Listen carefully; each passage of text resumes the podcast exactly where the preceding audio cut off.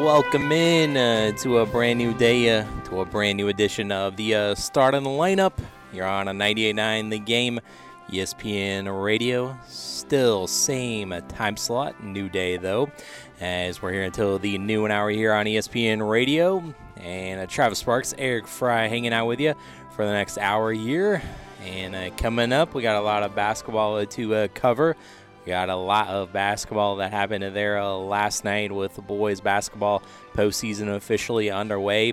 It's kind of an odd day on Monday with uh, some schools being out and whatnot, kind of being President's Day and whatnot. So uh, we'll check in on how those results went uh, last night. We'll take a look at the schedule for this evening as we have some area local athletes in action uh, tonight looking uh, to get to a, a, championship game, the sectional championship game uh, that is later this week on a Thursday. And we'll take a look at those area teams that are involved in the sectional semifinals tonight, including one that's over on our airwaves over on Jack FM. We'll dive into that one coming up here in a little bit and we'll also uh, be hitting up on uh, you know it's usually Tuesday, so uh, we usually uh, uh, have enough space to uh, talk about the Illini. So we'll get into Illinois finally winning against Maryland. It can happen, folks. Mm-hmm. It did on Saturday, so we'll hit up on that, and we got a matchup tomorrow against Penn State. That's going to be a special uh, environment for them. Tell mm-hmm. you more mm-hmm. about that uh, later.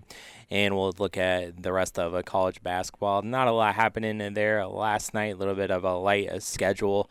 Uh, there, but we'll take a look at that, what's to come tonight, and we'll take a look at the new polls that came out there uh, yesterday as well for college basketball. How far did Illinois climb up with that win against Maryland? Well, well, you'll know if you've looked at the polls, but we'll tell you about it coming up here in uh, just a little bit. And then uh, we also have to uh, block off in uh, the uh, podcast uh, the recap of the first race of the year in yep. NASCAR yep. as it finally got through there, through the rain and whatnot, and no problems, at least with the weather at least for the Daytona 500 mm-hmm. uh, there yesterday that has uh, come and gone. So we need to recap that and recap Pick'em as well. We'll recap that really quickly and just move on to uh, next week, onward and upward uh, to uh, Pick'em there. Uh, next week, bub. We'll talk about the Daytona 500. Yeah, we will, and we'll talk about the uh, how angry it made me. We'll talk more about that coming up in the pod. how angry it made me. It made you. me a little angry. So we'll have to talk about that in the pod about why I was angry. All right. So I'll be uh, interested uh, to uh, hear about that. And you can find that podcast wherever you find your favorite podcasts on those podca- podcasting platforms. Easy for me to say. Also on the uh, website, femradio.com as well. That's where you can check out the podcast as well as our past games as well. You can uh, take a look at uh, those uh, there on our website as well. So it looks like we have a lot to cover here today, so we need to jump right into it and we need to get this thing started. And we need to get it started with our first segment, and it's called First Things First. Before we get into the show,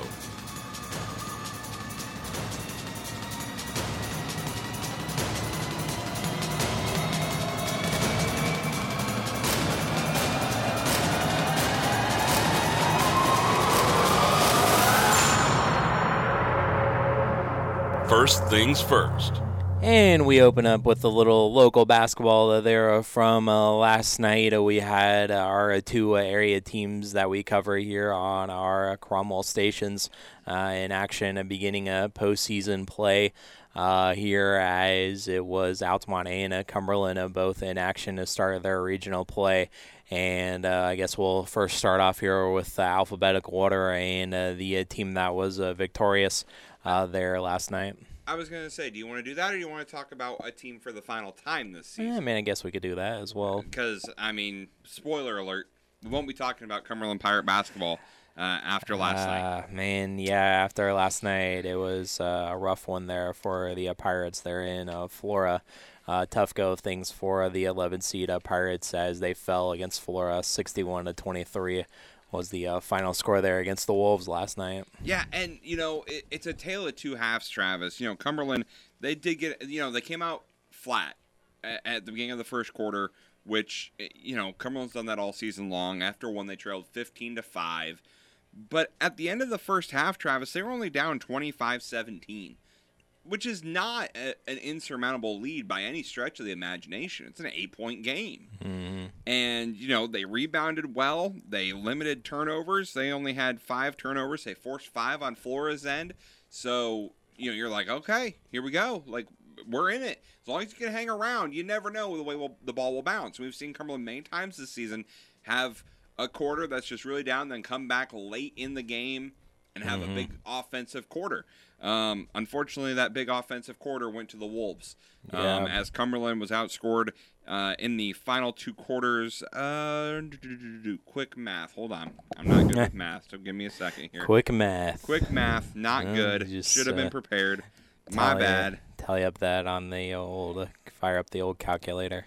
Uh, it, well, that's not right. You can't have negative points. So I know that that a lot of things are possible. Cumberland got that. outscored Travis 36 to six in the second half, Mm, man, and that is where things went downhill. yeah, Cumberland turnovers and shooting the ball. Cumberland was nine of 38 from the field. Nine of 38, hmm, including two of 14 from three. yeah, I, I'll say it with Cumberland just like I say it with the Illini. At some point, quit shooting it. Quit shooting it from three. It's not working. yeah, You know, and Flora didn't have a great night shooting either. They were 21 of 44, but I mean, 21 made shots to nine made shots is a huge difference. So, uh, yeah, Cumberland season comes to an end 61 23 at the hands of the Flora Wolves. And, uh, you know, as, as Coach said, it's been a season of ups and a season of downs. And, you Yeah. know, we took our lumps and, you know, we know now, you know, what to expect next year. Because, you know, this is, as we've said all season, it's a young team.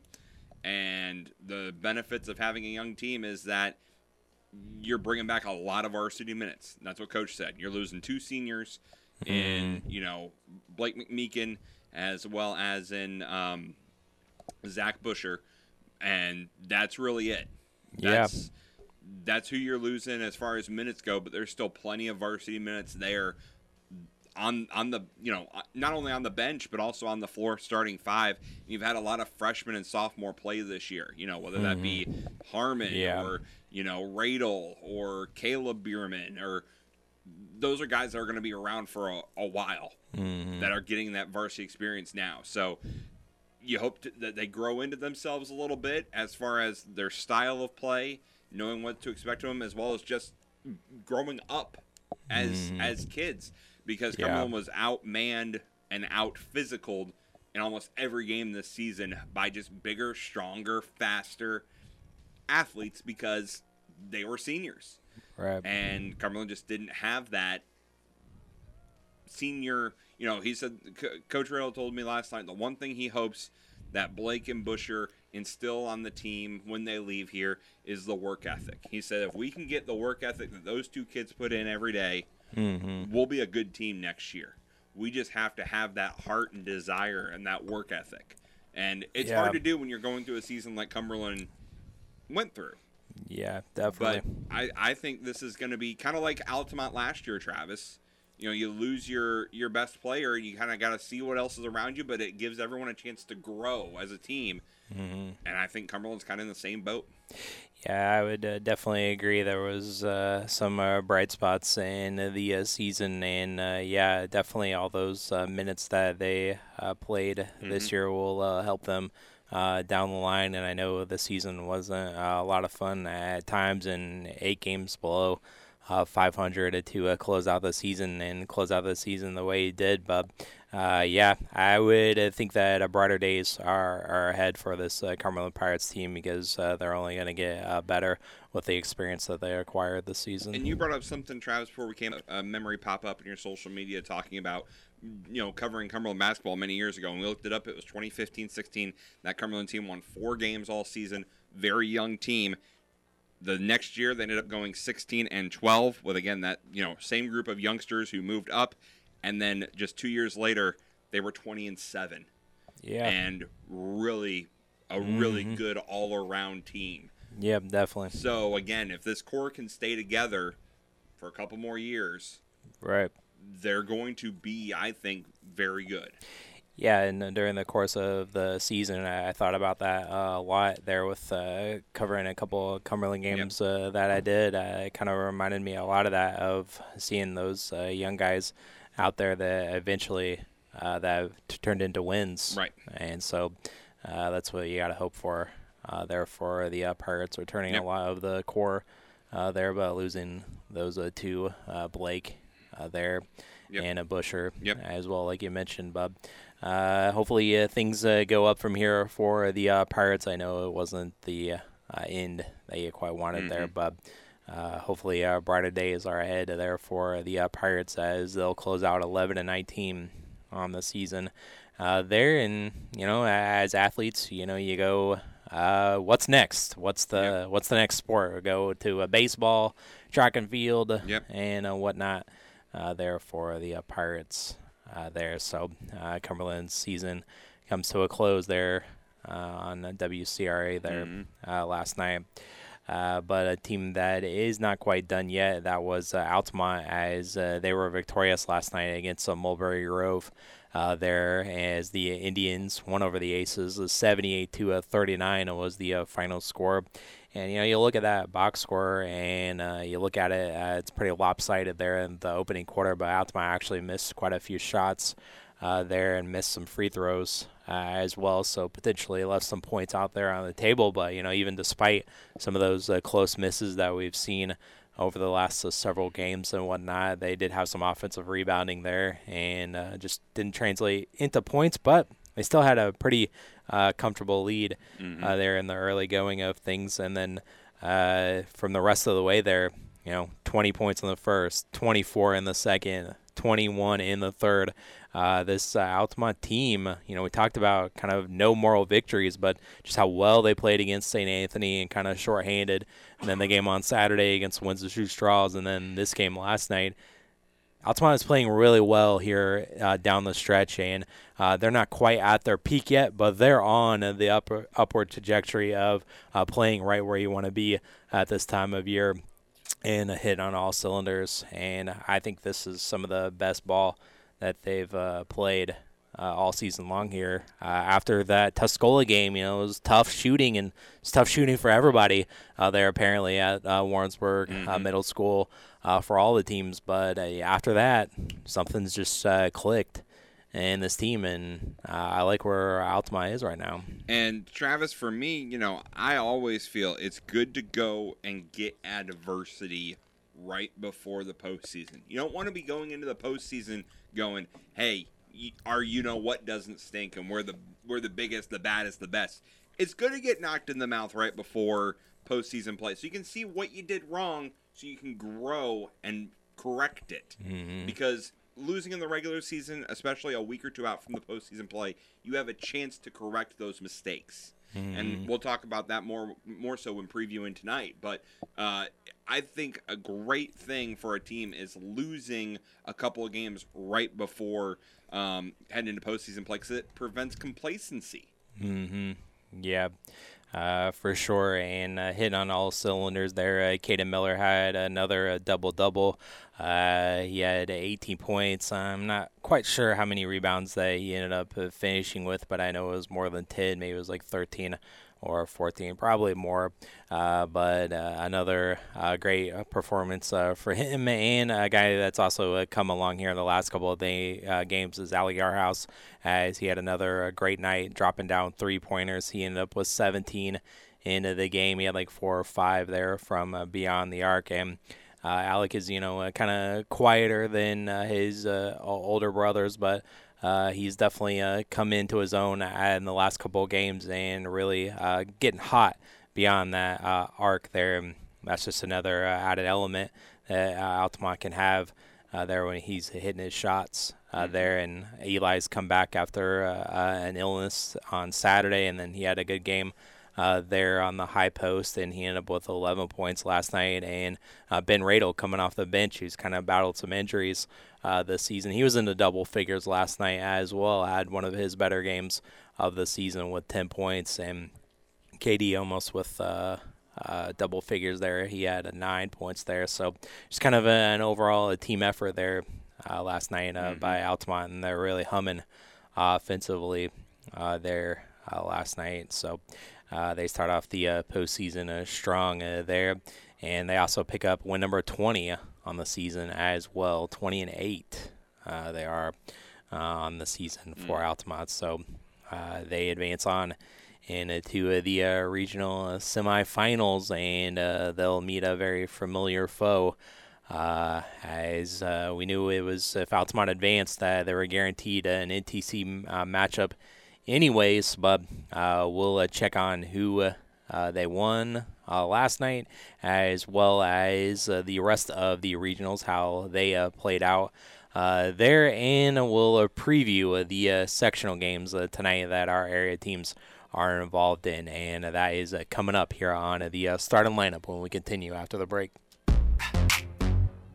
The starting lineup from 98.9 The Game Studios. We'll be right back.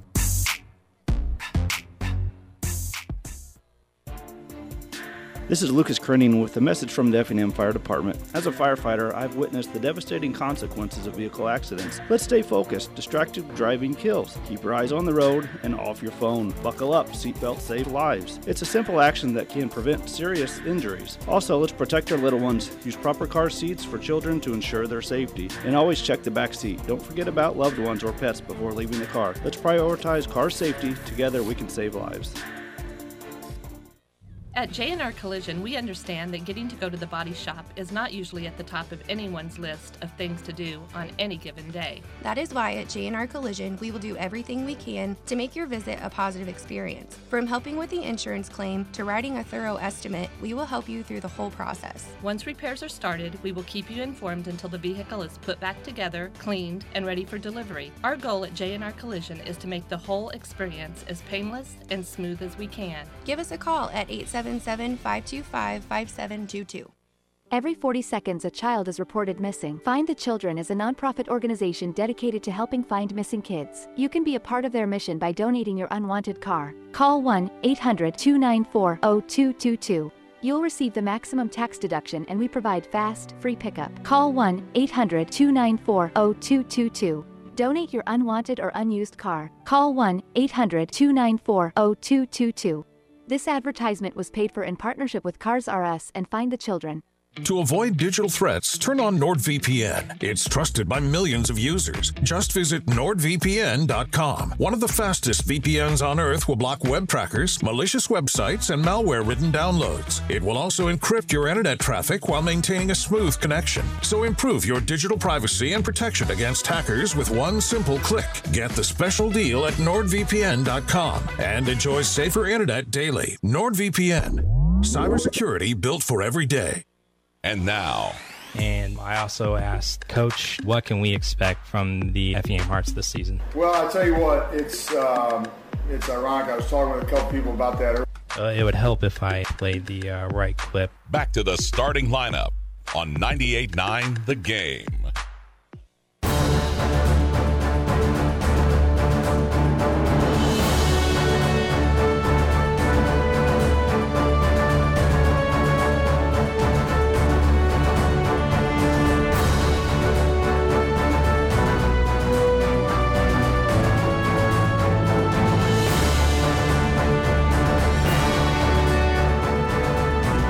Welcome back in into the uh, starting lineup here on 98.9 The Game, ESPN Radio.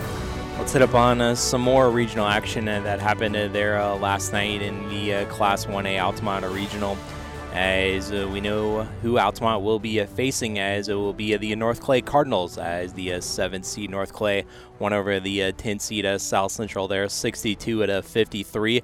Getting a little bit of revenge from the regular season finale on a Saturday as South Central was victorious there. And North Clay also comes back here in this one and uh, comes away with a win. And they uh, trailed there in the uh, first quarter, 23 to 14. Made it a little bit closer there in the uh, second quarter, but uh, really took control there into the uh, third. Uh, there they outscored South Central 18 to 7 there in that quarter. And Walden led the way for North Clay. He had 21 points. Byers had 18, and Kinsler had 14.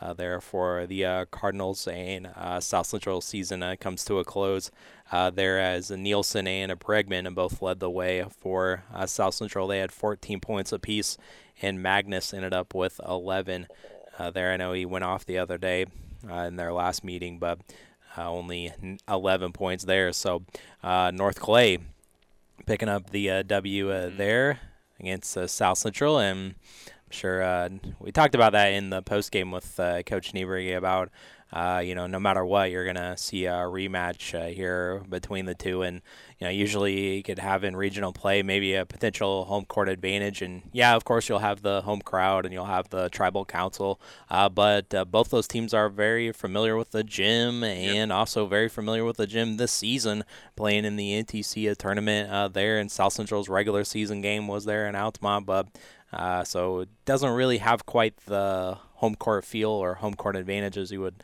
uh, potentially find with a team that's not comfortable with those uh, surroundings. But I know North Clay wants another crack at Altamont. They didn't play their best game on uh, that night, and I think everybody uh, knew it there as uh, just a, a, crazy first half there. Altamont hitting on all cylinders there that night in Louisville. So they'll have another crack at them on a Wednesday there, and I know Coach Zink will have them ready. And you know what's good though for Altamont, Travis? What's that? It's not at the North Clay Gym. It is not. So, got one thing going for him uh, there. Uh, also in the uh, regional, it was a St. Elmo Brownstown with a victory over Patoka, 58 to 45 was the uh, final. Uh, Patoka actually had the one point lead after one quarter, but SEB got things going there in the second and then kind of rode that uh, there. Patoka tried to come back in the fourth quarter, but ultimately uh, came up short there as uh, Schaub led the way for SEB at 19. Atwood had 14. Only double figure scores there for uh, the Eagles. Uh, Mason was close behind with nine points uh, there. And uh, St. Elmo will meet Webber on Wednesday, who defeated Sandoval 65 to 51 last night. there, so 1A matchups are set there in the uh, Altamont Regional. Altamont versus North Clay on Wednesday at 6, and Webber versus uh, St. Elmo at a 7.30 following the Altamont game uh, there. So uh, that's what we got there in uh, that regional. We move on to a, a, regional that's above that. It's the Okaw Valley Regional. And uh, no, folks, this wasn't a, a typo as I did a double take, triple take, even with the box score that I received. Right I was like, I still don't believe this, but I didn't either. It actually happened, and uh, St. Anthony put up over a hundo last night, 105 points to be exact. St. Anthony won this one over Ramsey, 105 to 27 was the final score there. It's 30 to six after the uh, first quarter. Uh, St. Anthony scored 23 in the second, 30 in the third, and 22 in the fourth quarter there to get over 100 points 105 to 27 uh, there last night over Ramsey. You you want to hear the uh, to put it in perspective, Travis? Uh huh. The winning margin for St. Anthony would have been enough to beat everyone but Altamont and Tuscola in the regional. yeah, right. The winning margin, not not points they put up, the amount they won by. Mm-hmm. Yeah. Insane. It's 30 to 6 after one. It was 53 to 13 at halftime and 83 to 24 there after three quarters. That's when you know you're feeling it. you hear so. feeling it? That's feeling it. I mean, yeah, even the bench players were uh, feeling it there in the uh, fourth quarter. Uh, there, Griffith making a three, uh, Ruhal making a three, Waldoff uh, threes, and Will Fearday, he was catching fire in the fourth. He had three of them uh, there for his nine points uh, there. Uh, but Brock Fearday led the way for St. Anthony, doing most of that damage in the first half, but he ended up with 31 uh, points there. Uh, Wessendorf, he had a lot of threes in the third quarter, and he ended up with 21 uh, there. Will with 11, and Schmidt ended up with uh, 15 points there, and contributions from a lot of different folks there for St. Anthony. So, mm-hmm. uh, eye-popping numbers there for the Bulldogs to start off their regional yes. there with a win. Uh, Nokomis ended Windsor Stew-Stras season as Nokomis won 64 to 34 there over the uh, Hatchets. Uh, the fourth seed, Purple Riders, won against uh, CHBC 53 to uh, 51 was the uh, final score there. So close in that one, but. Uh, CHBC, I'd say, kind of in the same uh, boat as kind of uh, Cumberland, but I think CHBC is definitely on an uptick there with um, them. Coach Thompson uh, just losing uh, there mm-hmm. by a, a, close margin uh, there for CHBC. but Arcola is a pretty tough team, as you know. Yep. yep. There, but closing out the season there. I was going to say, and that win by Arcola sets up a rematch. Yeah, because uh, Okaw Valley took care of business against Central A&M, a 63 to uh, 31 uh, there. So we got Arcola and Okaw Valley again. Hey, it's been great. Let's do it again. And this time it's at Okaw Valley because that's where the regional is. It is. That's a different story. So 7:30 that'll follow mm-hmm. that St. Anthony and Nokomis game. Yep. Uh, there on Wednesday, and the Edwards County regional is Edwards County the nine over the eight. Cisne 61 to 58. Uh, the four seed uh, Christ Our Rock Lutheran over Wayne City 52 to 30, and Red Hill over Grayville uh, 11 over six. Yep. 64 to uh, 62 was the uh, final score there. As uh, Dieterich was not in action last night, yep. and they'll take on the winner, Edwards County, on uh, Wednesday at uh, six o'clock there, and then it'll be uh, Christ Our Rock against Red Hill on Wednesday uh, there as well in Edwards County. Uh, the Casey Westfield Regional got started there. Tuscola, a, a big winner against Heritage, 86 to 27 was the final score there. 12 over an 11. Martinsville with the win over Neoga, 52-44. Casey with a, a, big winner over Tri County, 70 to 38, and a Chrisman a 13 over an 8. Villa Grove, 79 a 74 was the uh, final score uh, there with uh, an upset yep. Uh, there. And so now we have Tuscola, a 2 versus 12, Tuscola versus Martinsville, and a Casey, a 3 versus 13 uh, Casey versus Chrisman mm-hmm. at 7:30 on Wednesday. Uh, there, so uh, double-digit seeds. Yeah, getting in there to the semifinals. Something in the air. Must be something in the air in that one A. Must be. Uh, must have been uh, something in the water mm-hmm. there, and Casey, something in the popcorn. Yes. Uh, potentially. Yes. I know they do have excellent popcorn, popcorn. there.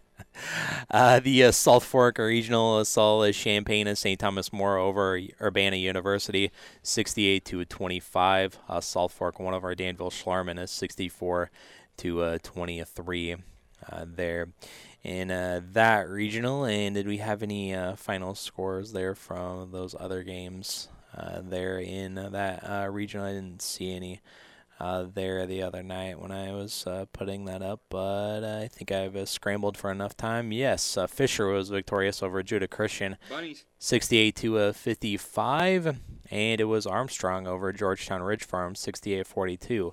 So it'll be a South Fork versus Armstrong on Wednesday, and St. Thomas More against the Bunnies of Fisher, the 11 seed. Mm-hmm. Uh, they're beginning things there uh, Argenta won in a uh, forfeit against uh, DeLand-Weldon there. That's why the score was only 2 nothing. Uh, Mount Pulaski won over Farmer City Blue Ridge 62-50, and uh, it was uh, Georgetown Notre Dame over Unity Christian 64-25, and Decatur St. Teresa over Cerro Gordo 69 to 45 in uh, that regional. Uh, there. So it'll be Argenta against Mount Pulaski on Wednesday and uh, Georgetown against St. Teresa there in Argenta uh, there on Wednesday. And uh, we move on to a 2A as in that same regional as Cumberland, but Flora moved on there. Robinson was victorious over Vandalia, 62 to 48 uh, there. So uh, Vandalia denied an opportunity to yep. go back home there in their own regional, and they would have faced the number one overall seed. That's who Robinson's got. Lawrenceville coming up on Wednesday, and Flora advances to face Fairfield uh, there in the game after that. Mm-hmm. Uh, there in Vandalia on Wednesday. Uh, in the Newton Regional, we had the ninth seed Marshall over Paris, 53 to 34, and uh, this one I had to do a double take as well, but it was the 12 over the 7 Mm-hmm. OPH Oblong Palha won against Mount Carmel, 70 to 59 was the uh, final score there. So OPH is on to the uh, sectional semis there. Uh, their their prize is to take on the three seed Newton. Yes. They're in Newton, uh, but hey, they already took down one LIC team. Yeah, and Let's go for another. 12 and 16 on the season, Travis. They haven't Yeah. been, you know, awful. Um, you know, They've Cumberland had some good wins. Cumberland took them to the the wire. Um, you know, that was the one Cumberland won, but it was the 50 Mhm. fouls game where we, we Yeah. spent forever shooting free throws in that game. But, Yeah. Uh, they have game, wins over Villa Grove. They have um, a, a close one with Samuel Brownstown, a win over Red Hill, a win over North Clay. Yeah. Um, yeah, they they've been playing some some decent ball. A win over Neoga, Paris, Mhm. um, and then Mount Carmel, like you said yesterday, and that was a convincing win over Mount Carmel. So I'm not gonna say they're gonna win, but I think it's gonna be a lot closer game than people would probably think. Yeah, for sure. They had a great year, and uh, Marshall advanced to take on a Teutopolis, who was also off in that Newton Regional. Great year, by the way, for the uh, what's left of the little Okaw Valley. Both Martinsville and uh, OPH advance. Yeah, that's right. Represent. Rep- hey, you know what? I, they got more advancing than the, the Lincoln Prairie, so yeah, no, that's that's definitely fair. Uh, there, in the uh, 2A Monticello Regional, was Monticello victorious over Macon Meridian, uh, 67 and 2 uh, 55, and Warrensburg Latham won against Pana, 70 to uh, 43. Uh, there to advance in uh, that regional. Uh, there. And uh, let's see here. Um, it was uh, also in the uh, St. Joe Ogden regional. It was uh, Sullivan winning over Westville in a close one, 55 to 54, and a 50 and Oakwood won over Alla, 65 to uh, 43 was the final score uh, there in that one. So it'll be Sullivan advances to take on St. Joe Ogden, and uh, 50 and Oakwood advances to take on Shelbyville. And in that bottom half that I mentioned there, uh, Tolono uh, will uh, take on Monticello and Maroa Forsyth against Warrensburg Latham in the next round.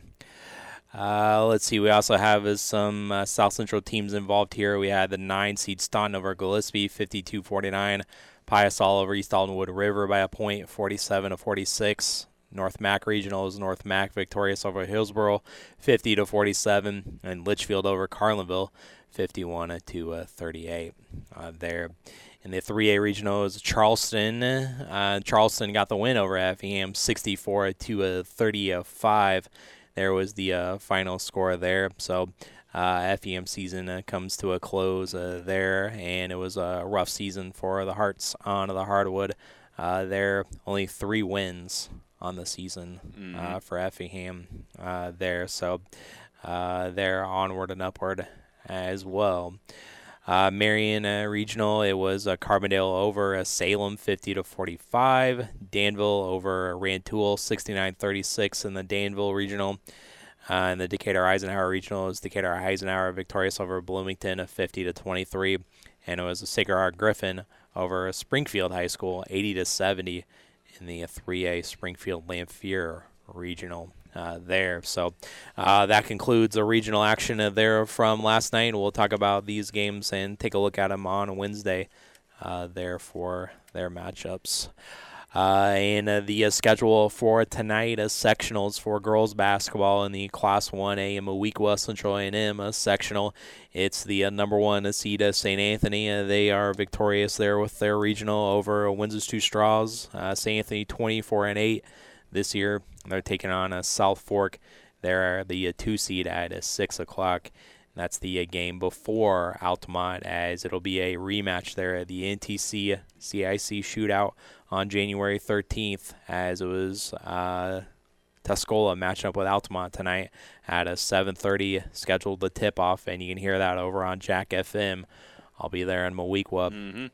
to have all the coverage there. So uh, Tuscola, two losses on the season, 27 and two, and one of those came at the hands of Altamont there in Altamont, a part of that shootout. Yep. And it was a close game Uh, Altamont, I know I can remember they had a great second quarter. They had a pretty good lead there after it was kind of back and forth early on. And then uh, Tuscola ended up uh, outscoring them there in the fourth Yeah. quarter, but Altamont holding on. It was a big defensive stop there as well. So And again, Travis, as I mentioned earlier, sometimes it's a good thing to lose some games because Altamont, I feel mid January was feeling invincible. Were, yeah. and those couple of losses they suffered in the middle of the month, I feel really got them refocused of, hey, we need to still work on things. We still need to Mhm. practice. We still need to come in here and play hard. And I think that's really remotivated them heading into this postseason, and that's a dangerous thing. Yeah, definitely. That was uh, part of their uh, big winning streak that they were Yeah. on Yeah. this season that they uh, beat Tuscola a part of uh, there, and then that loss there in the championship to Yep. the NTC to St. Anthony there. Yep, and then the the topless T game. Town, Father McGivney. Father Mc- Yep. uh, there so as well. They, so. they went on a, on a little bit of a streak of you know. hmm But again, I think it's a good thing because it showed your weaknesses. It showed what you needed to correct before postseason play. For sure. So, uh, always when uh, Tuscola Altamont uh, match up Oh, here in the uh, postseason or even in the regular season, it's always uh, good there, and I expect another good one, uh, just like the first matchup this time around uh, in Moweaqua. Uh, there, I always uh, like to go to Central A&M uh, there, so uh, looking forward to that game uh, tonight at 7:30 tip off there f- uh, following St. Anthony's game uh, there uh, in Moweaqua. Uh, we also have in the uh, Class uh, 2A and Newton sectional uh, the number one seed, a Maroa Forsyth, as uh, they're up against the uh, three seed at Teutopolis. They're at uh, 6 o'clock. So Teutopolis, uh, 20 wins on the season, uh, 20 and 11, and Maroa comes into this one a 24 and 6 overall. And we have a, a rematch here with uh, Robinson and Paris, number one seed Robinson against the three seed of Paris. They're at a seven uh, thirty, and these two teams, of course, are a part of the LIC, so they're very familiar uh, with each other, and they're familiar with each other in the postseason as well. Paris was victorious last year as Paris went all the way to the Supers, and they ended Robinson's season there last year in this spot right here. And uh, currently, just like last year, uh, split the matchups uh, this year as uh, Robinson won in the conference tournament uh, 35-29 and then in the regular season Paris won 45 to 37 in their most recent matchup uh, there. So uh, the rubber match uh, tonight uh, there. And uh, where was that at? Uh, Newton Yeah. tonight. So that one should be a good one Yes, as should. well. So uh, sectional's got it going on. Uh, the uh, 2A uh, Beardstown sectional, the number one seed, Gillespie. Uh, they are going to be uh, going up against Pleasant Plains at uh, 6 o'clock. And it is also a Camp Point Central matching up with Staunton there at uh, 7.30. Uh, Staunton 27 and 5 overall on the year, but they're trying to take down a Camp Point Central uh, there, and uh, they are trying to go as far as they've ever gone in postseason for Staunton. Uh, we also have a game here uh, tonight in the town FEM sectional. You have the number one seed Highland against the two seed Herrin at six o'clock, and then following that, it's the number one seed of Mount uh, Vernon squaring off against Effingham uh, tonight at uh, 7:30. 28 and four, the Hearts are this season, and I believe these two teams have played each other in the uh, uh, season, but uh, let me find that. I know the boys definitely uh, played against each other during the course of the season. Yeah, and uh, they matched up all the way in November. That doesn't even really count. Uh, FEM was victorious that night, 65-63. That was so long ago, Travis. Doesn't It's really true. count. Well, we'll see the measuring stick Yeah. on how well uh, Mount Vernon uh, learned from that early in the season uh, there. But going down tonight here in town at 7:30, uh, Decatur MacArthur is sectional as well. Quincy Notre Dame against Mahomet-Seymour at six, and then uh, Mount Zion is against uh, Chatham Glenwood there at uh, 7:30. Uh, so Apollo represented there in Decatur tonight. So uh, we'll be back to uh, recap all those games on uh, tomorrow's uh, show, and we'll also have coverage of that uh, Altamont game over on uh, Jack FM at uh, 7:30 uh, there, and uh, so looking forward to that tonight. We move along here, and uh, we move along to some Illini action as uh, they got the win there at Maryland. Finally, the monkeys off our backs. We can beat Maryland there in Maryland, so we'll talk about that win, and uh, we'll talk about the uh, game on Wednesday as well. Coming up here on the Star Lineup. The starting lineup from 98.9 The Game Studios will be right back. Imagine the possibilities with Teutopolis State Bank. This is Jerry Rundy. If you're buying a home, see us to get pre qualified. When you're pre qualified, the seller knows you mean business, and that can save you thousands. If you're building a new home, we'll help you get started with a construction loan customized just for you. Ask around, talk with your friends. You'll see why so many homes start with a little help from Teutopolis State Bank in Teutopolis, Sigel, and Effingham. Equal housing lender and member FDIC. More than 200 members of Congress are standing up for AM radio listeners. The AM Radio for Every Vehicle Act will keep AM radio in cars because when cell and internet services are down, this free service could be your only lifeline. Text AM to 52886 and tell Congress to pass this critical legislation now. Message and data rates may apply. You may receive up to four messages a month, and you may text STOP to stop. This message furnished by the National Association of Broadcasters. And now, the starting lineup. You know, Travis, I like you. Okay. But you're wrong. Florida's going to get this win. All right. Handedly. 42 to 14. 42 14. Wow. Flora. The disrespect. On 98 9, The Game.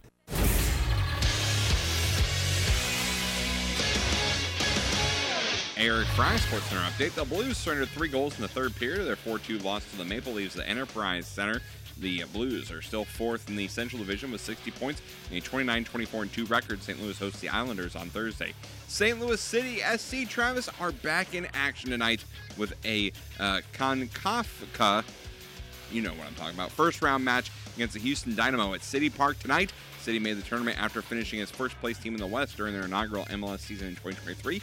St. Louis played Houston twice last year, earning a 3 0 win and then 1 1 draw. Tonight's match kicks off at 7 p.m. there at City Park tonight. The Blackhawks gave up the first four goals of their 6 3 loss to the Carolina Hurricanes at PNC Arena. Chicago now last in the Central Division, 33 points, a 15 38 3 record. The Hawks host Philadelphia tomorrow. The Cubs, uh uh uh, they're not done adding to their 2024 roster. The team signed outfielder David Peralta to a minor league contract that includes an invitation to spring training yesterday. Not the outfielder we were looking for.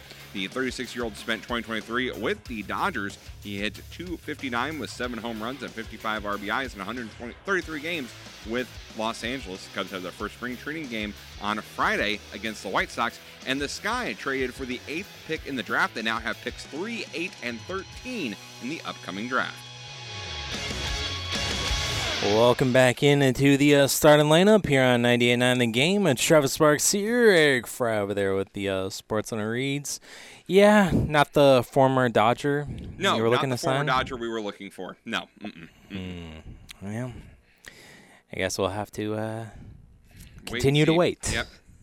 Yep. Uh, all right, so here uh, let's uh, talk about some uh, Fighting Illini uh, basketball as they were victorious against Maryland there on a Saturday, and we can breathe a sigh of relief, folks. Coach Underwood and the Illini can finally win there in Maryland. It was the first ever win in Big Ten play at Maryland, and the first since they joined the conference in uh, 2014, and it was actually the first win at Maryland since 2011 uh, there. So it's been quite a while uh, there. Not quite sure what the Terrapins were doing there in the final minute of letting the clock run down there. Uh, but hey, uh, he talked about earlier there was a free throw game earlier in the Cumberland Yes. season. These free throws were uh, a lot. It was a drudge in the second half. 65 total free throws into this one. Uh, but the Illini were 32 of 36 at the line, so show them some props Travis, I'm so glad you brought that up. You want to hear a stat for you? Uh huh. The Illini free throws, average free throw attempts difference by team, home versus away. The Illini at Yep. home plus 11.6 more free throws attempt than their opponent. The Mhm. Illini on the road plus 4.2 percent. Hmm. they're the only team besides Purdue and I guess Ohio State to have plus more free throw attempts on both home and road. Hmm. By the way, in case you were wondering, Northwestern away minus 11.3 free throw attempts. Yeah. Poor Northwestern. Right. Poor Northwestern. Poor Northwestern. Mm, well, uh, this one, uh, Maryland was pretty good from the line too. I mean, 24 to 29, uh, they're in their own right. Um, I actually it was kind of was like, oh, you know, uh, Illini defense, they're they're up seven, and then all of a sudden Maryland tied the game, and I was like, oh boy, here we go again. Uh, but uh, you know, uh, Illinois came through, and uh, they did uh, just fine uh, down the stretch this time around, and they actually did good defensively, clamped down on them uh, there in the final uh, few minutes late in the second half, only four for 18 from three point range uh, there in 85 points. Put on Maryland was the most points that they've let up uh, this season so that was good. Uh, the points in the paint department was better than the last time in Champaign. I know that Maryland still outscored us there by eight points but it wasn't quite the discrepancy. It was in Champaign. Mhm. Terrence Shannon Jr. was good there on Saturday. He had a 27. A Marcus Domask had 19 points, or redeeming himself uh, from the performance against Michigan State for me. Uh, so I'm back on the Domask train, and uh, Coleman Hawkins with 14, and uh, Harmon I thought was uh, good down the stretch as well. He was into double figures uh, as well. So I thought it was a good. Uh, Good job by the Illini on Like Saturday said, for the most part. Travis, I, I'm starting to believe, but it's going to be right before March so they can let me down. this is just what they do. this is what happens. Like to limit turnovers just a little bit more, um, but still, I can't complain Yeah. about shooting 48% from the field. I was gonna say they didn't have like any bonehead turnovers No, that no, we've seen late in games. Nine's a little high, especially when you're only forcing six on the other end. Right. It didn't come back to haunt you, but as much, and again, I like to motivate people, so I'm going to Mhm. motivate the Illini because as great as it is, first win at Maryland since 2011, Yep. they did it. First in Big Ten play. It was still only a two possession game that Maryland easily could have came back from if they weren't shooting four of 18 from the three. Uh, yeah, if they didn't run the clock down as much Yes. as they did, they should have just fouled Yeah. earlier So than they did. I I'm all for it. Like I said, I'm starting to believe in this team, but it was still a two possession game against a 14 and 12 team. Right. Yeah. Uh, Young. Six and nine in the Big Ten. Yeah, Young killed us again for the most part. He had 28 in the game, just like he did in Champaign. He went off. Uh, Scott, 17 off the bench. You know where Reese was uh, good. I mean, he didn't have over 20, but he had a double double, 18 Yep. and 11. So struggled to get him again. Yep. Um, uh, Terrence Jr. when he was guarding uh, uh, Jahmir Young, he was a little bit better. Or um, I guess from the Illini's perspective, he Right. was uh, uh, better uh, when uh, TSJ was on him there. But um, yeah, you know, uh, I think that this hopefully will give uh, the Illini some uh, confidence that they got the monkey off their back here in a, a true road environment with 18,000 people uh, there uh, in attendance uh, for T-shirt day as well, which Coleman Hawkins was sporting at the end of the game as well, talking to the media. A Maryland shirt. Yeah. Quit playing the villains. You're not tough BAs to play the villains. But we are. No, you're not. it's been brought up on social media that we're everybody's Super Bowl, and uh, you know it's kind of tough to argue uh, that when you have uh, the most that you've had in. I mean, ESPN doesn't have eighteen thousand, but it's basically you're fifty fans away there. It was pretty packed. Right, right, right. Uh, there and um, But again, Travis, you're not playing bad enough basketball to be the villain. yeah, we're second place in the With the a shot right to now. win the Yeah. the Big Ten outright, Mm-hmm. which Gotta win again, all four. Mm-hmm. Starting to believe. Right. Don't make me regret it. Right. And uh, hopefully you don't regret it the uh, Lions State and to again make my argument of uh, where everybody's Super Bowl Uh, we're going uh, back. We're going back in time here on Wednesday. They're actually not playing this in the uh, Bryce Jordan Center. Uh, they're going to be playing at the uh, Recreational Center, which is kind of their equivalent to our Huff Hall. You know what I'm talking about? Yeah. Uh, volleyball, gymnastics are played at Huff Hall uh, these days, but way back in the day in the 50s, we played at Huff Hall uh, before we moved into the State Farm Center or Assembly Hall, I guess. We'll always be there. Uh, but Penn State played there for quite a while until 1996, until they got their arena uh, done. And I mean, I, I want to say the capacity is less than 10,000 people, so uh, it's going to be a, a, nice atmosphere there to be a part of on Wednesday. Yeah. Uh, there, so that'd be pretty cool to see. And I get your argument, but with the Penn State thing, I want to point out they don't have Purdue at home this year, so that probably would have been the game that they would have done that with if they would have had them at home.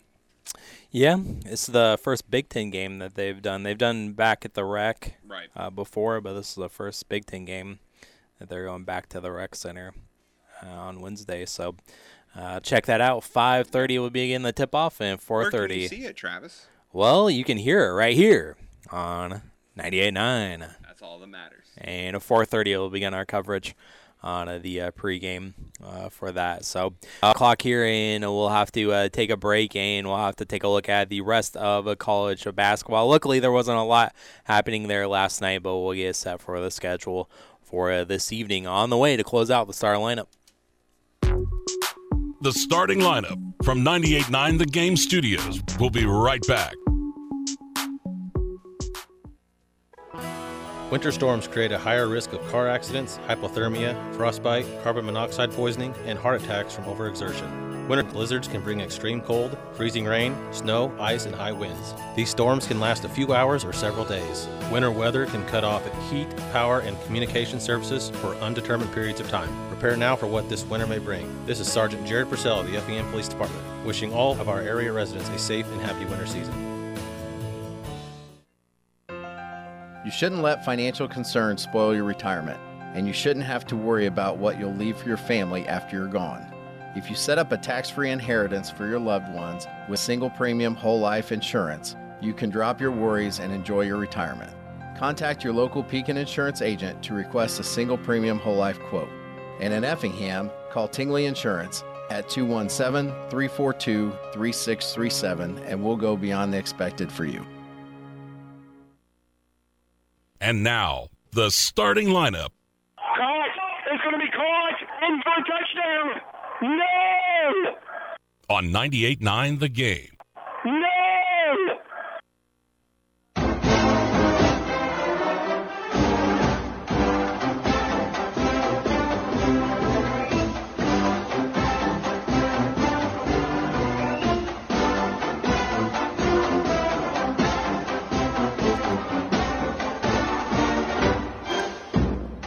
Welcome back into the uh, starting lineup here on 98.9 The Game, ESPN Radio. We're only here on 98.9 for just a, a little bit longer. Let's wrap it up, continuing talking about uh, college basketball. Then we got NASCAR to talk about in the uh, podcast. Uh, last night, only one game in the uh, top 25, and it was a, top 10, a matchup at that in the Big 12, as it was number six Iowa State falling here against the uh, number two team in the uh, country with uh, Purdue's loss. Uh, that dropped them a spot in the polls. So Houston is the number two team right now, and they won there last night. It was a, uh, close game there at halftime, but uh, 73 to 65 was the final. the Cougars picking up the W there, 10 and three in the Big 12. there, of course, they got Kansas to uh, contend with there, and uh, they already lost to uh, Kansas once. Yep. Uh, this season and the year as well for them in Houston mm. to wrap up the regular year uh, for the Cougars, but doing pretty well. Uh, right there for Coach Sampson and the crew. Yep. Uh, let's see. Was there anything in the Big Ten? Uh, nope, not last night. So uh, that moves on to uh, tonight. You got number five Tennessee against Mizzou.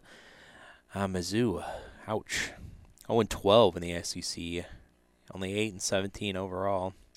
Yeah, not good for Missouri. Goose egg uh, for the Tigers. Mm-hmm. Uh, number one, UConn is on the road in the Big East uh, at number 15, uh, Creighton. Uh, UConn just destroyed uh, Marquette the other day. We'll see what they do on the road against Creighton. By the way, the BPI gives Creighton a 58% chance to win. Hmm. Only two and a half point favorites are the Huskies on the road. Uh, number 11 in Baylor is at number 25 at BYU. Number 19 in San Diego State is at Utah State. TCU is at number 23 at Texas Tech. San Francisco is at number 18 at St. Mary's there. San Francisco, the Dons, 10 and 2 in the West Coast Conference. St. Mary's 12 and 0 right now. Seven and a half point favorites are St. Mary's. Uh, let's see. In the Big Ten tonight, you got Maryland back in action against Wisconsin. You're gonna have to search for that on the Peacock tonight. Yeah. And Iowa is against some Michigan State as well in the Big Ten this evening. So uh, that's what's going down uh, tonight. So pretty uh, another light schedule uh, for a Tuesday, but uh, we'll uh, recap those games as well as we'll recap the high school games on uh, tomorrow's uh, program as well. All right, so well, that will do it here for us on Terrestrial Radio, and we got more stuff to uh, talk about in the uh, podcast, including recapping the uh, Daytona 500, and that's coming up in the pod. So catch us there. And coming up next here on ESPN Radio is Carlin versus Joe. Enjoy the rest of your ESPN Radio afternoon. Thanks for listening to the starting lineup on 98.9 The Game. Welcome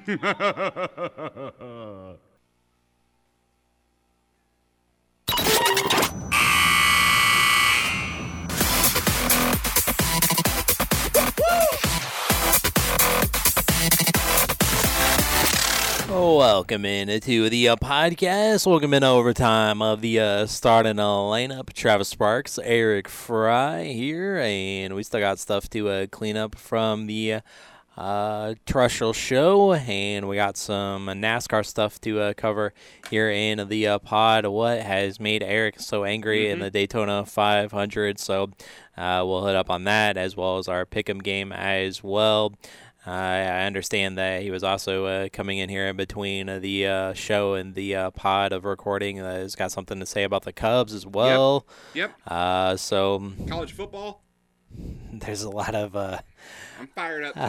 a lot of things to uh, that angry that Eric is angry about And this day in the sports history. podcast and this day in sports history. We'll look back on I don't know if it's well. gonna make me angry too. It probably will. We'll wait. We'll wait on that one. Yeah, we'll wait and see. Uh, not really. no. No. Okay. Uh, is there anything on Sports Center you wanted to clean up? Yeah.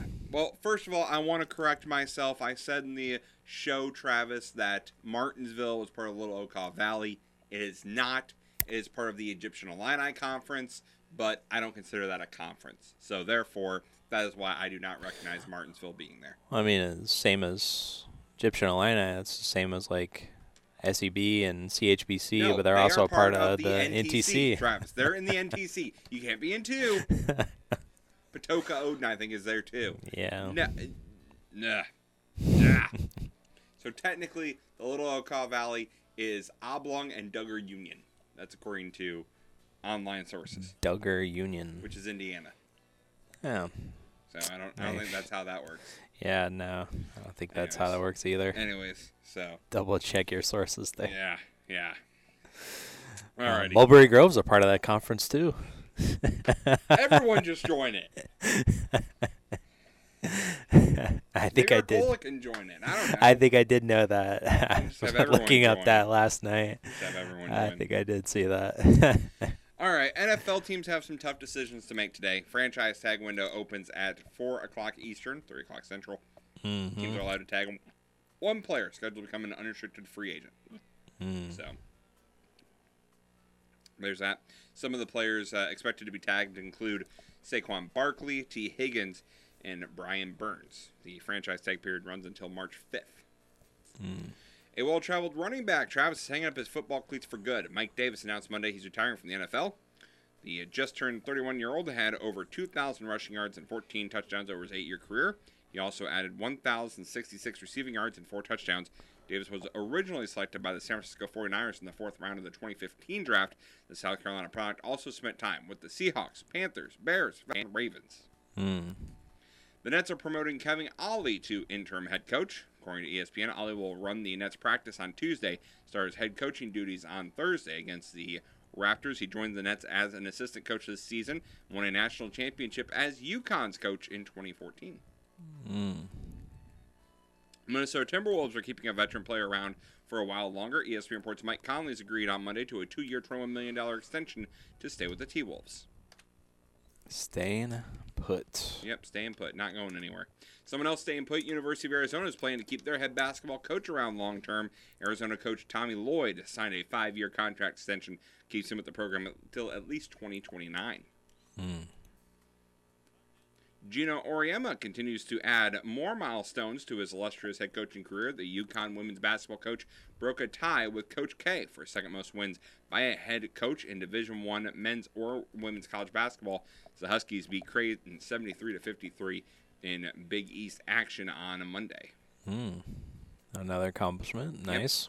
The Pac-12 has appointed a new commissioner. The Flannery Conference has appointed conference. Is that really a Power Five still? Are we? Do we still just call the Pac-12 a Power Five conference? Uh, sure. No, I refuse to. Yeah, probably not. I refuse to. Um. All right. Uh, in Texas, because we can't go a day without talking about Jerry Jones. A Texas judge is deciding whether the owner of the Dallas Cowboys will be required to complete a paternity test. 27-year-old woman claims that Jerry Jones is her father. She sued him in 2022 at a court hearing this week. Attorneys for the billionaire called the testing a quote invasion of privacy end quote.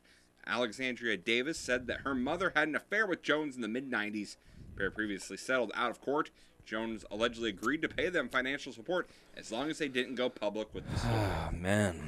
Hmm. What is it with these Billionaire owners. Billionaire Just- owners, yeah, man. Can't keep it together. Can't keep out of the news either. And Travis, Mm-hmm. The College Football Playoff Board of Managers is approving a model for the new 12 team playoff. The new model guarantees the five highest ranked conference champions will be included in the expanded playoffs this fall. The next seven highest ranked teams will fill out the rest of the bracket. Vote had to be unanimous for the new format to be approved. Originally, the Power 5 conference champs were going to be earn the automatic bid, but the recent realignment decimated the Pac 12 and left only four true power conferences. So, what does that mean? Well, that means that Travis, the champions, in theory, the highest ranked champion, obviously not including the SEC, Big Ten, ACC, and Big 12. No, it's mm-hmm. missing one. So you have those four. And then it would be the highest of, I would assume, the Sun Belt, the Pac 2, the Mountain West, the Mid America, Conference USA, and the American, right? I mean, that's how I read that. Uh, yeah, I'd have to do a little bit more uh, research of where the other one's gonna come from, but Well, it says the five highest conference champs. So those Mhm. would be obviously you have the, the, the big four, right, and then you're going to have the, the fifth highest ranked conference champ. So, yeah, kind of without the Pac-12 being no more. yeah. Yeah. So it's it's not going to be obviously it's not going to be from the Pac-2. So therefore it's going to be like an SMU or a Liberty or Mhm. whomever, Yeah, whoever's the highest ranked. which I'm fine with. Hmm. Yeah. because that is going to guarantee a you know it's better than just saying oh well we're going to have one of these extra teams get a berth Mm-hmm. like no they're a conference champ Right. and then the next seven highest so in theory again i'm talking in theory here because it's never Mhm. going to happen because the voters will not allow it to happen but in theory travis if you have a team like let's say smu who was 11 and 3 this year Yeah. and they would be, you know, ranked, but let's say they were ranked a little higher than 22nd. Let's say that they were, I don't know, 10th for argument's sake. Mm-hmm. And then let's say that there was James Madison, who, again, as we talked about, not able to be in postseason, but 11 and 2 on the season, and let's say they were ranked 12th. Mm-hmm. In theory, Travis, that means that there are two small quote unquote teams getting in. I guess so. It'll never happen because they won't vote for that to happen. They'll find a way to make sure it doesn't happen. Yeah, no. But in theory, that's what should happen. Mm-hmm. But because college football is all about the money, they would much rather have the bigger schools get in. So, Of course. yeah, expect a 10 and 3 LSU team to make it in, or a 9 and 4 Tennessee team to get in. Well, that's much deserved then. Yeah, uh, exactly, Travis. Much and deserved. it doesn't say anywhere, and I was looking at this, trying to find information on it. But Notre Dame, where do they fit in? Yeah. Because they're not a conference champ. No, they're not. So, Too good for a conference. or Army, yeah. or UConn, or Massachusetts, all those independent schools. They're not a conference champ, so I guess they'd take up one of the seven spots. So you can't even. I don't even think that they're D one. Yeah, they are. In football. Yep. They finished three and nine this year. Hmm. I didn't think they were even D one. Maybe some other fo- uh, basketball schools. Yep. I'm thinking of. Uh, they already have their 2024 schedule out. So, All right. yep. They're Can't gonna wait. hire Matt Brock as the uh, defensive coordinator. Cannot wait. Yep. They start the season at Maryland. Does UConn? Hmm. So, getting some Big Ten action in there Nice. for the Huskies of UConn. Nice. So, all right, that was my college football rant. That's Now- your uh, a rant, huh? Yeah, yeah. Now, let's. Well, the uh, spring game for the uh, Illini is going to be on April 20th, so that's something calendar. to look look forward to in the season opener. Already marked down. Yeah, you on the Yeah. 31st of August. So Yep. mark your calendars Mark your calendars. Get for ready. the hundred years of Memorial Stadium. Oh, that's gonna be a nice, nice thing. I bet they have tons of preview, tons of, uh, you know, And the, uh, of course, the uh, Reed dedication game on October 19th yep. against Michigan. Um, I saw you looking this up, Travis. So we'll just go ahead and go right into this. This brawl Yeah, I saw that, that brawl broke last out night. between Texas A&M and Commerce. Uh, this is awful. Yeah, you know, like it, it happened during the handshake line after the game. Yep. And just punches and all that stuff. And It as was crazy. As a broadcaster of the game said, a quote young girl in the crowd was hurt, and that one of the team's managers had quote blood on his face. Hmm. That's not. That's not great. No. And especially what sounded, and again, I heard the broadcast of this this early early this morning. They were playing it on ESPN radio on Center overnight. It sounded like a great game. Like it wasn't like it was a blowout. It wasn't 76 like 72. Yeah. Yeah. so it was close. so. Hmm. Uh, they're part of the Southland Conference, and uh, the uh, statement that the conference said they'll be working closely with both universities to review the footage and issue appropriate disciplinary action. Unsportsmanlike behavior is unacceptable in the Southland Conference, and the safety of our student athletes, spectators, and officials remain a top priority. Yep. Uh, there, both teams are at the bottom of the conference standings as well, with uh, each entering with three Yeah, they wins. weren't that great in that conference. So So I don't know what happened. You can tell by the amount of people in the stands in the video that both these teams are very, very good at basketball. So well, you know, they give it their their best effort in the Southland Conference. I guess so. So that's just uncalled for. Just shake hands. I mean, yeah, this is all chaos with the coaches trying Yep. to get uh, the teams back in the locker room. Yep. And whatnot. I guess I mean, it's lucky that there wasn't more people there in the stands. Otherwise, there could so. just be a full out the brawl. palace They're they're Yeah. still going. Yeah. Out there and still still still still trying to separate. Yep. Players. Hmm. Man. Crazy. Yeah.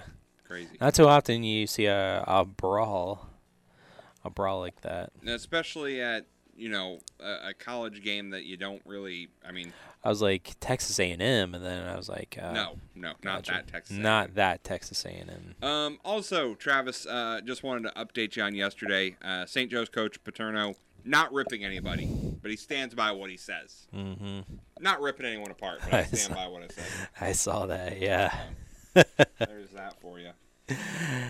Uh, also, a shout out yesterday. You talked about uh, UConn women's getting the uh, win. Uh, the Illini got a win yesterday there as well on. President's Day. A little getaway day there at the State Farm Center. Coach Underwood was in attendance, I saw, and I saw Coach Green pick up the win against number 14 Indiana Their Hoosiers. first round of the season. Yeah, Hoosiers going down. And their biggest win against a ranked opponent, I think I read in 20 years. Yeah, by 20. It was 86-66 for the Illini along those lines. So great women's team. Yeah, awesome. awesome Um, to see. All right. Uh, oh, I was going to bring up um, the Sky, Travis. I know WNBA. Why are we talking about the WNBA? Well, because I found this very intriguing, Travis. Hmm. So the Sky, like I said, they traded guard Julie uh, Allemand, center Li Yueru, and a 2025 third round pick to the LA Spark for the number eight pick in the draft.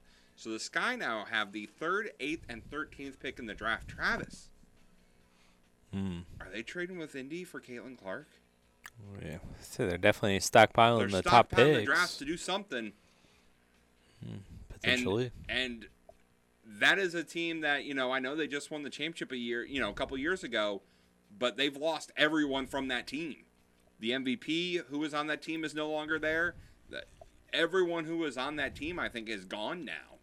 Mm-hmm. So why not try to get that number one pick and get Caitlin Clark? Because at least you know fans will show up, especially if you're in Chicago. Yeah. It's a lot closer to Iowa than uh, is. Yeah, I definitely know that everyone's chasing the aces, of course, uh, Oh, yeah. the champions, and then the Liberty with Sabrina Yep, Nescu and Breanna Stewart, and that super team that they got going on there. So uh, it takes a lot to catch those two, but uh, maybe I mean, might be stockpiling some picks I, I think try to try to move up to one and try and get Caitlin Clark. and my Sparks, of course. Of course, your Sparks. That's who they traded with. Oh, really? Yeah, they had Spark had the eighth pick, and the uh, Hmm. Sky got it now. Hmm. So Those are the days. that was all I wanted to say about that. Okay. Anything else you got before uh, NASCAR and Cubs and sports history? Uh, let's see. Uh, no, not not really. Um, so let's get to the state in sports history. All right, you want to do this day in sports history first? Yeah. Okay. Uh, on this date in 1996, Utah's John Stockton became the all-time leader in steals with 2,311, passing previous leader Maurice Cheeks in a 112-98 win over Boston. Mm-hmm. On this date in 1998, 15-year-old Tara Lipinski becomes the youngest ever to win Olympic gold in women's figure skating. Hmm. Also on this date in 1998, Pavel Bure scores five goals for Russia in an Olympic semifinal game against Finland. Russia won that game 7 4, but fell 1 0 to the Czech Republic in the gold medal game. And finally, on this date in 2017, DeMarcus Cousins is traded from the Kings to the Pelicans, creating a star powered duo in New Orleans with Anthony Davis. Hmm. So there you go. Okay. That is uh, Sports Center. Can dig that. Yep. Alrighty. So a lot of Olympics in there. Yeah, we got a couple. We got, we got a couple big ones coming up soon, um, by the end of this week. So Be on the for that. lookout. Yep, yep. All right. Uh, so uh, let's get to uh, the uh, Cubs here. Okay. All right. What did you want to complain about the Cubs? What do they do? So, They went and signed an out- outfielder. yeah, uh huh. But Mr. Ricketts spoke yesterday. And can someone please shut this guy up? Don't let him talk. What? Well, this is what he had to say. He was talked about the team, and of course, people asked about Cody Bellinger, as they are naturally. As you would, yeah. And he said, "quote There's been some discussions, but it hasn't become a negotiation yet. What's it going to take? Has it become a negotiation? He also said the Cubs are waiting for Bellinger and his agent Scott Boras to engage. Hmm. And Ricketts does not plan on getting involved personally with discussions, calling that a signature move of Boras to get ownership directly involved. Quote, We'll just see where it goes. He told reporters that negotiations could commence any time now, or it could be a few weeks. He also added that he will not get involved in talks with Bellinger's agent because it has the potential to, quote, undermine the credibility of your general manager. And so inserting yourself into that negotiation, I don't think that helps. So I don't talk to him. Hmm.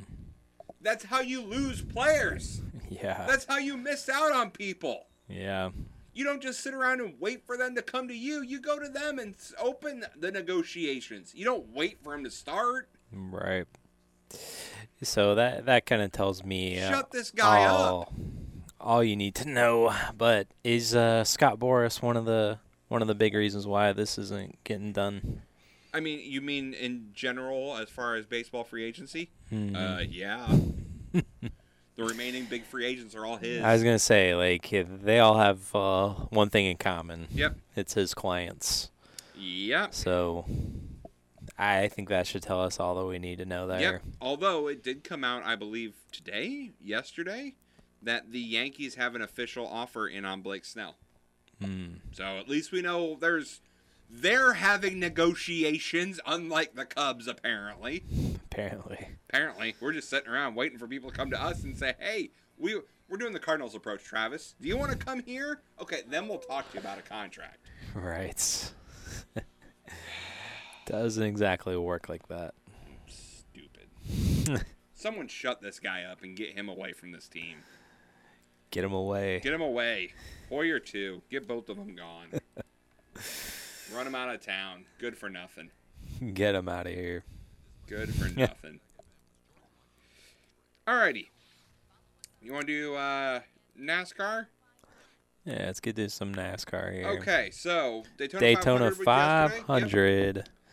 We got it in. We did. A couple of crashes, as you would Mhm. expect, but only five cautions, which is a lot less than what was expected, especially when you have two that were for stage breaks. So, Mhm. not bad. But I still have a problem, Travis. Got a got a problem. We had a caution to end the race. Yeah. Literally feet after the start finish line. We have to figure out something.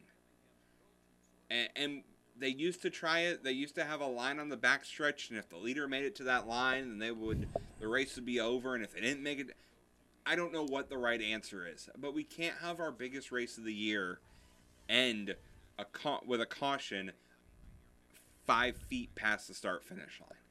Right. Yeah. That's just not gonna that that doesn't work for me. Mm-hmm. And especially when the the driver who was caught up in that caution is going in press events afterwards. That's Austin Cindric going in press events afterwards and saying the guy behind me spun me out intentionally so he could keep his spot at the end of the race.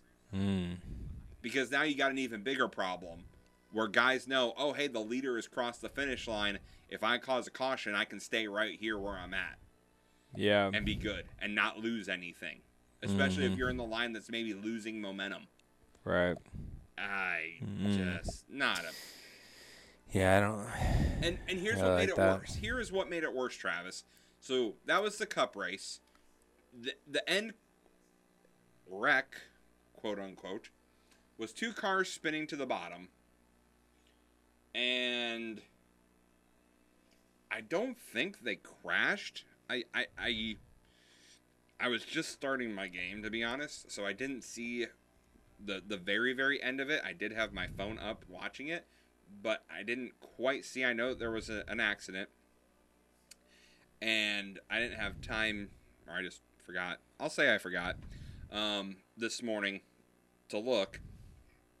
But I see a lot of people now are questioning the winner because of when the lights were on and who was in front and everything like this. And so the last accident, Mm-hmm. um, it's coming down. There's two cars spin out: Ross Chastain, Austin Cindric, and then there's a couple of cars that get caught up, but they're well past the finish line, and there's not a whole lot of damage. Yeah. Okay, so we'll say four. We'll say it's a four-car accident. There didn't look like there was a whole lot of damage on the track. It, it didn't look like a. It wasn't a massive accident um, of of that sort. Um, the fact that it says Daytona 500 ends with a big one, that's a little bit of a misunderstanding because I don't think four cars is a big one. No. Um, you know, and like I said, you have you have the two cars sliding down to the grass. Um, this is the, the slow motion to show who's ahead and who's behind and everything like that. But Right. I didn't think it was that big of an accident. Hmm. But they threw the caution.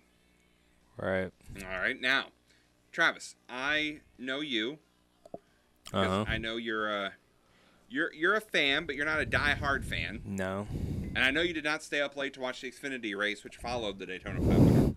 and I know you you probably have not watched highlights from that Xfinity No. race. You would be correct. You know So- me well. So, I'm going to show you the highlights. I think I just got a, a notification on who won, but that's about it. Yes. So I'm going to show you the highlights from this Xfinity race, Travis, because I, I have a problem. now, again, this race took place immediately Afterwards, after yeah. the Cup race. Okay. Sure. So we're picking up this video, and I'm showing this live to Travis right now. We're picking up this video on the final lap. They're in turn one of the final lap. Okay. Mm-hmm. Okay. I'm just gonna let it play. This Sure. is turn one. They're racing through turn one, and you know everyone's kind of going. Oh, there's a spin. Oh, the third car in line spins, and they're crashing, and they're crashing. What do you not see, Travis? I don't see a yellow flag anywhere. They do not throw a yellow flag. No caution. No caution. Just kind of Cars all the over the backstretch. yeah, just kind of letting the race play out. Now I know people will say, "Oh, well, but Eric, that was right at the start finish line was the Daytona 500. That accident was right at the start finish line. This was on the backstretch. They'll be slowed down by the time they're not coming. Doesn't matter. It's the Daytona 500. You find a way to get it under green Yeah. because you can't have the biggest race of the year end Mm, under caution. sure. And I actually feel if you look at the video, Travis, of this Xfinity race, I and you can tell right here. I'm gonna pause it right here. Mm-hmm. Austin Hill, who was leading, going 183 miles an hour. Sheldon Creed is in second, 177 miles an hour. He let up because he was expecting a caution to come out because he had just seen the race and figured they were going to throw a caution. When they didn't, he gave up any chance he had Well, yeah. of winning the race. And not only that, because it was the third car the accident was, there's no one to push him. Exactly. so why yeah. not call the race at that point? Because Austin Hill's going to win regardless. Mhm. Because there's no way this pack can give enough of a push to Sheldon Creed. Mhm. Whereas in the Daytona 500, they were battling side by side at the line. You can't. I mean, there's a whole pack of cars there. Anyone could have won that. Right. I, you can't have your biggest race end in controversy, and that's exactly what yeah. happened. Well, yeah, and you can't have the biggest race of the year end like that under caution, Especially after as waiting a well. day. So, yeah. You forced everyone to wait a day, and then you gave it a, a you gave up on it a lap short. Mm-hmm. I just I'm if it was a huge wreck, if there was multiple cars sprayed out all over the track, if if there was a car right in the middle of the of the racing lane who could not move, yes, throw the caution. But everyone drove away from the accident. Hmm. Terrible Yeah. call by NASCAR. That was a quick trigger finger when you didn't need it. Sure. So, not happy with that. But Travis, what I am happy with was Pick'em.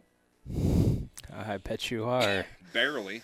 Uh, Travis picked Barely. Carson, Carson. He was caught up in the big rack, finished 40th.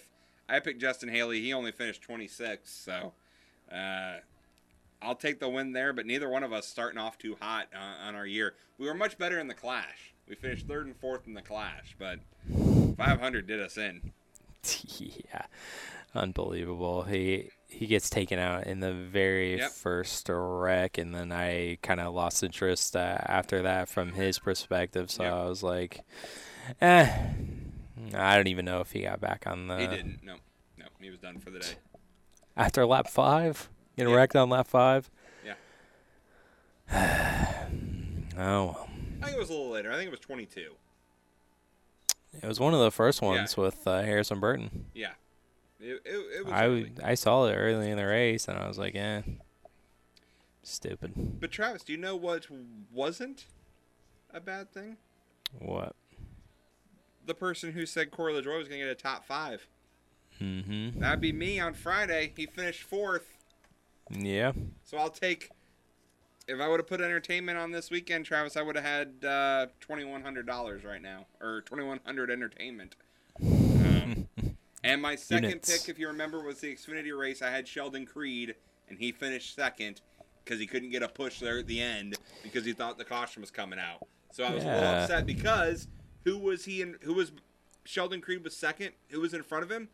Austin Hill, his teammate from last year, who called him out and said he was an awful driver. I was so wanting him to spin him out off of four to win its first race, but he couldn't get there because everyone let up because they thought the wreck was going to cause caution. Mm-hmm. So mad. Yeah. Austin Hill Hill's now won three straight Daytona races in the Xfinity Series. So. Yeah. Right. He dominated that. And I hated it because the commentary team featured one of the principal uh, members of the Richard Childress racing team that Austin Hill drives for. So as soon as he crosses the finish line, he's like, "Yeah, big country, woo woo!" It's like you're supposed to be a broadcast journalist and unbiased. You remind me a lot Big of country. Big country. Speaking of big country, there was a big country fight in the parking lot. I saw a video of this morning uh, uh, in the parking lot of the Daytona 500. So. Well, luckily with all the chaos this weekend, I did not end up uh, putting too much entertainment on this because mine would have kind of been a smoke there. Joey Logano got caught up in uh, the big one there, but otherwise he was doing just fine. He was. uh, there on the pole. Uh, I know Ryan Preece got uh, caught up in a wreck yeah, as in one of the well. Uh, Ross Chastain, I also had a top three as well. He but was he, doing good He was doing fine, twenty first though. So Yep, wreck late. He was the one who wrecked out to bring out the final caution. Hmm. He was third at the time. So Uh, I actually I knew that you picked uh, Corey LaJoie somewhere for inter. I didn't know if it was entertainment. I actually thought you picked him for pick'em. No. Uh, so I was a little bit worried there nope, top, from that perspective. top but five, and he Yeah, ended up you nailed it. fourth for me. So we went two out of three on our NASCAR picks for the weekend, and the one we missed on still finished second. So All right, still not I- bad. I'll take that. We Yeah. move on to Atlanta, where the weather, Travis, looks beautiful. So Good. double header on Saturday, Xfinity and trucks on the drafting track of Tal- of uh, Atlanta, Hot Atlanta, maybe not hot right now.